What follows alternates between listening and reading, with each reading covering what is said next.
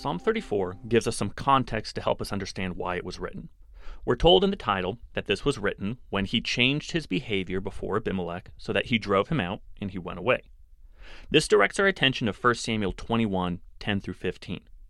David's being hunted down by King Saul, and he's hiding among Israel's most notorious enemies, the Philistines. And the Philistines knew who David was. Saul had killed thousands of Philistines, but David ten thousands. So David starts acting like a crazy man to convince the Philistines that he's no threat needing to be arrested or killed.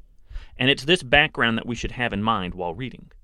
Another thing to consider is that this psalm is 22 verses long, and that's usually a sign that the psalm that we're reading is an acrostic. There are 22 letters in the Hebrew alphabet, and each line starts in this psalm with the next letter of the alphabet.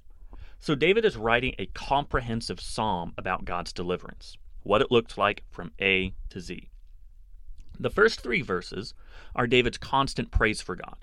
And this would be easier to do while David was sitting secure on his throne in Jerusalem, but he's also praising God while being hunted by the king, living in the land of his enemies, and pretending to be a madman.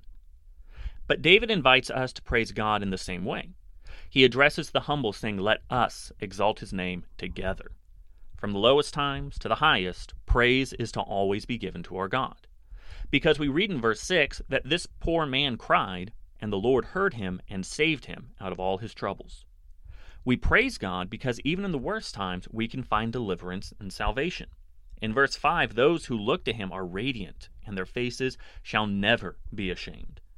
Any worries about God, any disappointments we face when crying out to him are only temporary. Even in the face of death, Paul writes in 1 Thessalonians 4:13 that it's more like sleep than anything else, because God is going to rescue us even from that. So give God a chance. In verse 8, taste and see that the Lord is good.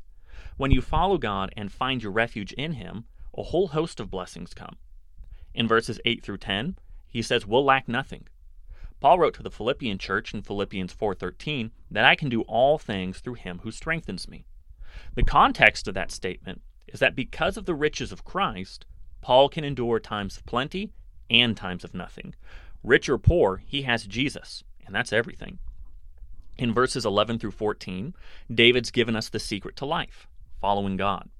Through our obedience to him, turning away from evil, we have access to the good life and eventually eternal life with him. And in verses 15 through 22, we have a God who hears us. When we cry out, God hears. When we face persecution, He sees.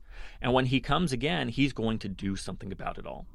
The psalm ends with verse 22 that the Lord redeems the life of His servants. None of those who take refuge in Him will be condemned.